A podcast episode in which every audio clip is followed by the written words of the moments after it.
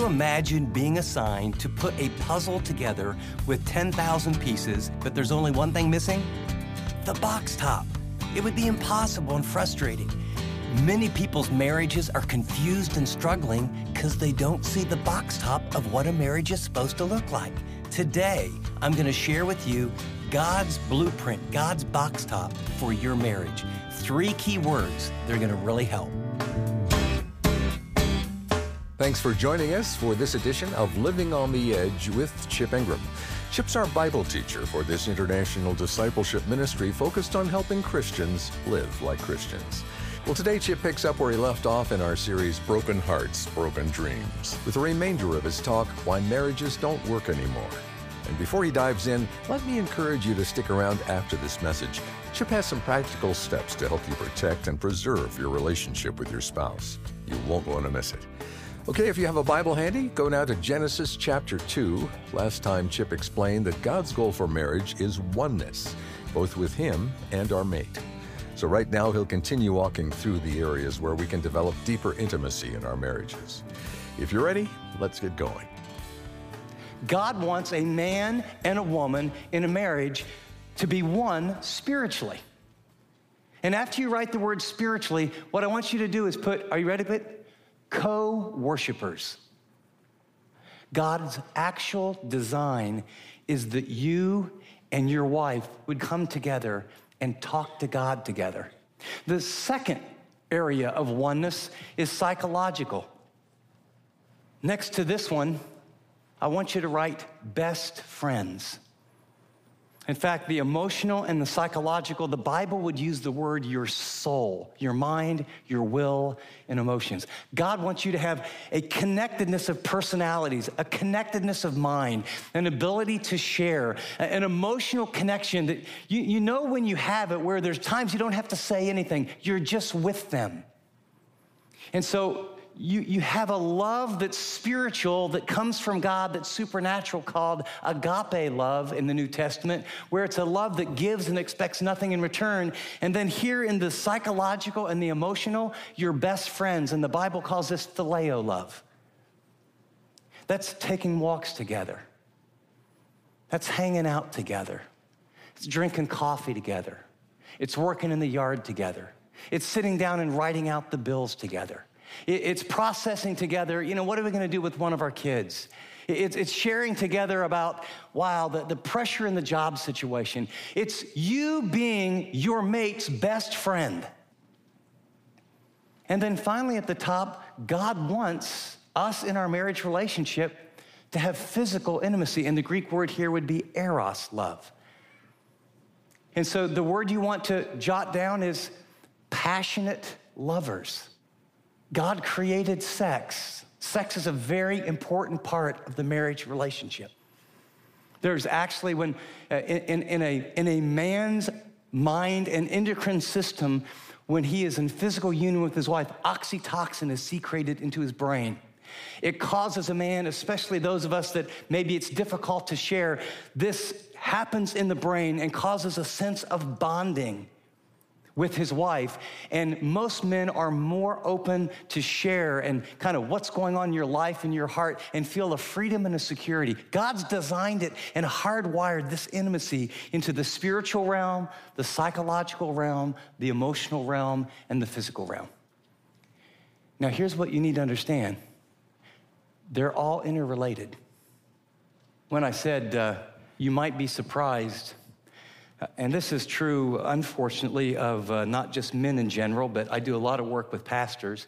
And when I ask most pastors, do you pray with your wife? The answer is no. In fact, when couples are dating, I encourage them to pray now and then, but don't pray too long with one another. It builds unbelievable bonds. There's an amazing correlation between spiritual unity and sexual intimacy. In fact, when you even go through Scripture, when it talks about passion, it will often use metaphors and similes about the love of the bride and the bridegroom. And so what you have to do is realize that the spiritual oneness, the soul oneness, and the physical oneness are all related. And here's, I do a little test now and then, and if I had just the men in the room, Ladies, close your ears. If you could just like take your relationship to the next level as either passionate lovers, best friends, or co-worshipers, like which one, just honestly, it's just us guys, would you kind of like to see it go? Anybody have any idea whatsoever that about 90-some% of the men would say? Yeah, it's more physical intimacy. A man feels profoundly loved in ways he can't understand when he makes love with his wife. If I had only the women here, now by the way, this is not an either or, and it's not like the others aren't important and guys don't want to be best friends and oneness and all the rest. I'm just saying, as a general rule, when I've talked to lots of audiences, if I would have a large group of women and the guys, shut your ears, and I said, you know, when it comes to where you're at in your marriage and what's going on right now, and if I said spiritual oneness or being best friends or physical intimacy, I mean, which one do you feel like, gosh, if we could go to the next level, if we'd be connected, where I feel like my heart aches, most women would talk about being best friends. He doesn't open up. He doesn't talk. I don't know what's going on. He shuts down. I don't know what's happening at work. When I ask some questions about some big decisions, what we ought to do, he gets defensive, feel angry. When I say, you know, you want to take a walk, he goes, where? And you say, just to walk, just to be together. Well, we're not going anywhere. Why would we do that? All those kind of things. You see, a woman's heart gets filled up by connection and talking and walking and doing stuff in the backyard and walking around, you know, downtown places like the mall, and you're the guy and they say, can we go in here? And your mind says, no. But your will says, I'm going to nourish and cherish my relationship, because love is always giving another person what they need the most when they deserve it the least at great personal cost. And so you walk in these little shops and they say, isn't this cute? And you go, yeah. Isn't this cute? Yeah. Isn't this cute? Yeah. And what do you think about? And you're just going, And then you're walking and she grabs your hand and looks you in the eye and says something like, man, this is so special. And you're thinking,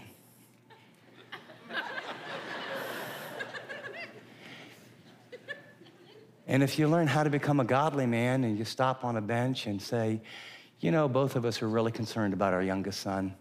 There's no one around. Why don't we just bow our heads in maybe 30 seconds and let's ask God to intervene.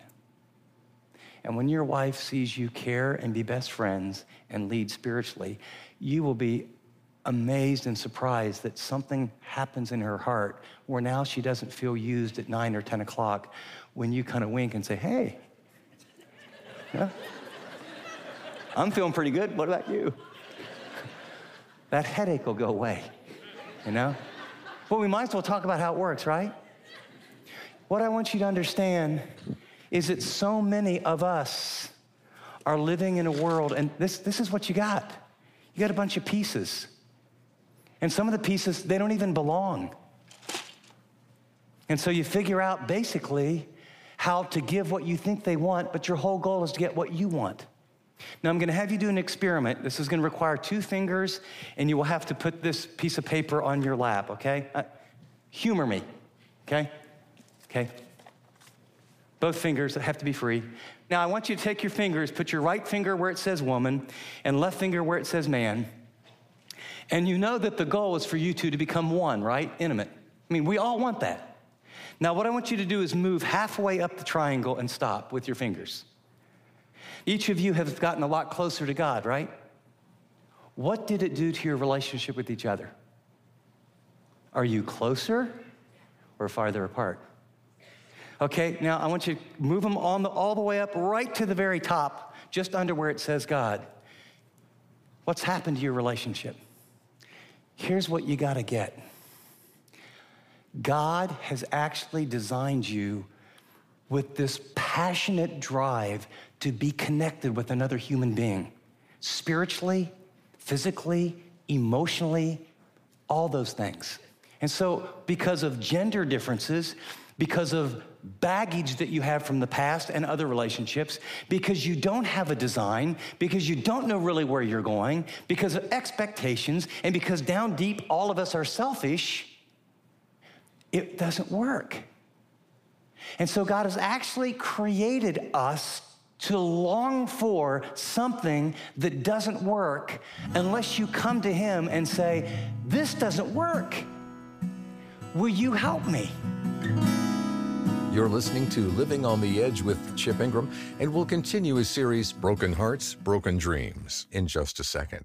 But first, whether you're single, married, or dating, God has a clear blueprint for relationships that he wants you to know. So keep listening after this message to learn about a resource we've developed to help you get a life full of genuine love and intimacy. Stick around to learn more. Well, here again is Chip. And so the only way that I can have the grace to walk in those little shops, or my wife can have the grace to make love with me when she's tired because that's meaningful to me, or we can do the bills that neither of us like to do, or whether we can work in the yard, the only thing that gives me the power to do what I don't want to do when I don't want to do it is the Spirit of the living God, where Jesus showing up inside of me says, not my will, but yours be done. And so by the power of the Holy Spirit, as I'm taking in God's word and living in the support of biblical community, it gives me the ability to be a giver in the relationship instead of a taker. And when even one person becomes a giver by the grace of God, it changes the dynamic. And so the greatest thing I can ever do for my marriage is to follow Jesus with all my heart, because the more you hang out with anyone, you become like them. And there is no one in the world that wouldn't like to be married to someone that has the character qualities of Jesus. What are they? He was loving, kind, patient, gentle, self-controlled, right? The fruit of the Spirit. We all want to be around a person that is considerate and caring and loving. And God, over time, as you get into his word, talk to him honestly, learn to share your life, he actually produces that in you, and now you have a design and can figure out how to get there. If you'll take your little design right side up and turn it upside down, all right? Now, for those of us that did not grow up understanding the Bible and never had any teaching from God's word, this is how we learn to do relationships, right? It's physical. Wow, she's hot. He looks good in those jeans, right? So you meet, you chat. Maybe it's at a bar, maybe it's at this, maybe it's a gathering. In our day, you meet a couple times. You know, in our day, heck, you can hook up the first night, right? And then you hook up with this person, that person, that person. Nah, they don't do much for you. And then some guys, he's not just a big muscle airhead, or she's not just, really pretty. There's something more, and there's an emotional connection. And usually you date for a little while, and that's all there is. And then you meet the family, and you realize he's actually, not the kind of guy you want to be with, so you start over, right? But sometimes it's physical, then it's emotional, and then it's psychological. He actually thinks, she actually thinks, we have some things in common. Usually then you bring in your friends and some family members. In our day, about 60% of the people will then live together for a while, thinking that, test drives are really a good way to make something work. It is for cars. I would encourage you to test drive every car. However, in 10-year longitudinal studies, people that live together 10 years later, whether they eventually marry or not, 60% do. Only 1 out of 10 are still together. And when you test drive things, a fantasy occurs where you pretend you're really caring, but what you know is she can walk out anytime, and he can walk out, and so you can never be totally vulnerable, totally honest. And so what you do is you have pseudo relationship, and then when pressure comes, lots of people, it doesn't work, so you're practicing divorce. And what happened was you didn't follow the design.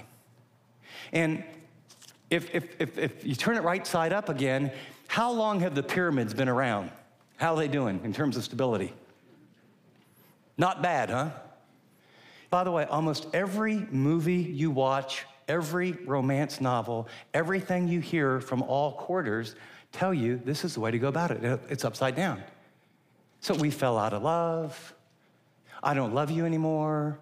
I never loved you. We always reframe and make up a new history so we don't have to deal with the guilt and issues and struggles. And so we take all of our baggage and what we did last time into the next relationship. And so it just multiplies. And there's this loving, kind, heavenly Father who goes, oh, if I could just get them to read the directions. And so that's God's design. Now, there's three little words that I'm going to highlight in verse 24. You know what they are? For this cause, a man will leave, right? His parents, break away, cleave, or be deeply united. It's a picture of epoxy glue that can't come apart. And the third verb is becoming one flesh. Leave, cleave, become one flesh. And I just want to give an overview, because if you don't follow this process along with a picture, it doesn't work. Each person, the man and the woman, have to have a shift in loyalty, both emotionally and financially, away from their parents to be free to connect to their mate. Some marriages don't work and don't get connected because when there's pressure and there's emotions and there's hurt, someone runs home to mom or to dad instead of to their husband or their wife. And sometimes in-laws are messing with all kind of stuff. The other way is you have to leave financially. Some of the baby boomers like myself and others have often tried to help your kids. And when you talk about people who've gone 30, 40, 50 years, what were the great times in marriage? And they'll talk about these difficult times, and they'll talk about, you know, how we had just one car, we lived this little apartment, and, you know, they went through all these hardships that bonded them together, right? And so what we've decided is, since that helped us so much, why don't we remove all of that for our kids? So, you know, we didn't think we'd ever be able to own a house or a car or this or that, and it was a process, and it was a journey, and we waved, and we did this, and we did that, and we were together, and now we say, wow, here, we'll make the down payment for you here, we'll take care of this here, we'll pay for this here. Go on record. You cannot give away money without there being strings attached. And the moment they start making decisions that you don't think are very wise, then they feel these pressures. You have to leave. I'm not saying it's wrong to help out your kids, but what I'm saying is it better be a clean gift. And what I'm saying is be sure that you're helping them, not just their financial status or their level of living.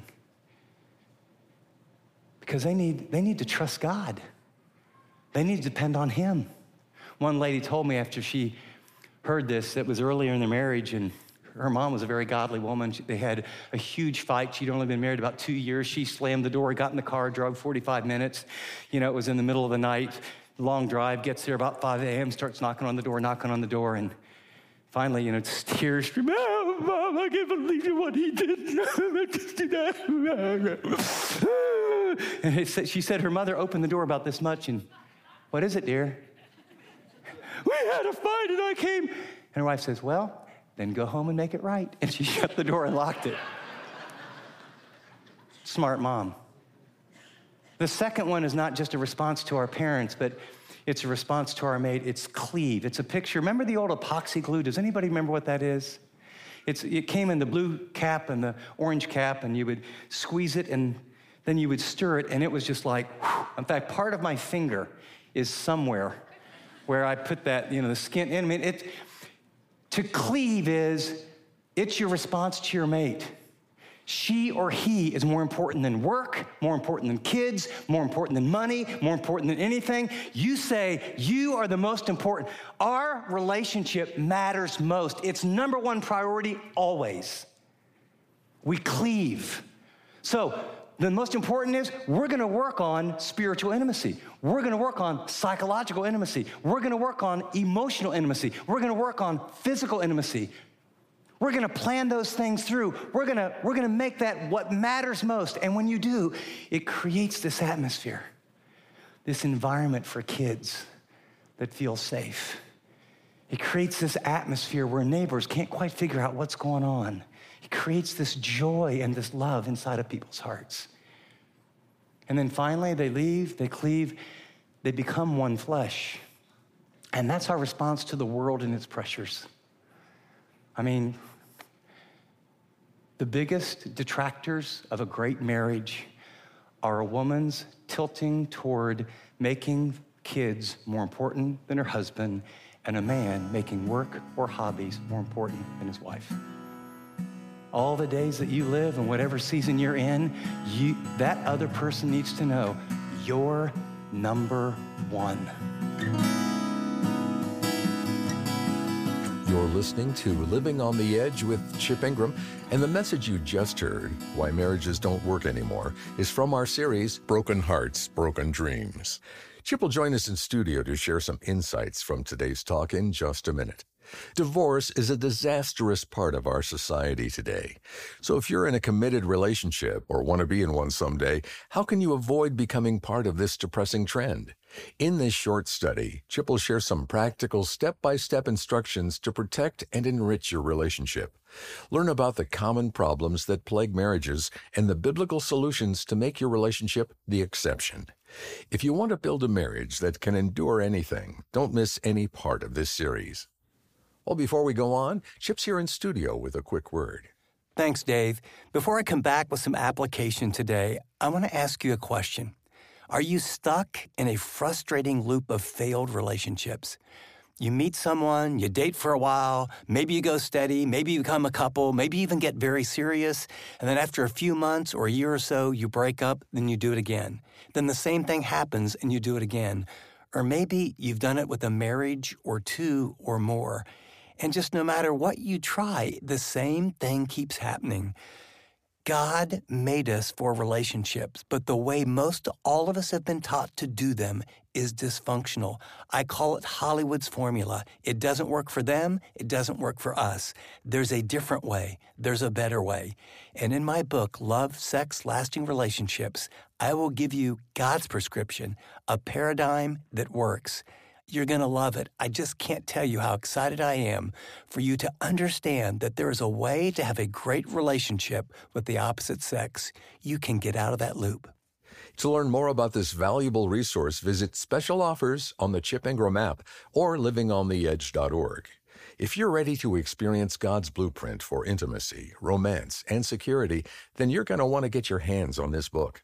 Again, to order your copy of Love, Sex, and Lasting Relationships, go to Special Offers on the Chip Ingram app or at livingontheedge.org. Well, with that, here again is Chip with his application. As we wrap up today's program, I want to just remind you, you've heard a message about God's blueprint, His model, the box top of a marriage. You've heard those three key words, you leave, you cleave, and you become one flesh. And so if we were sitting over a cup of coffee, I would just lean back and say, have you really left?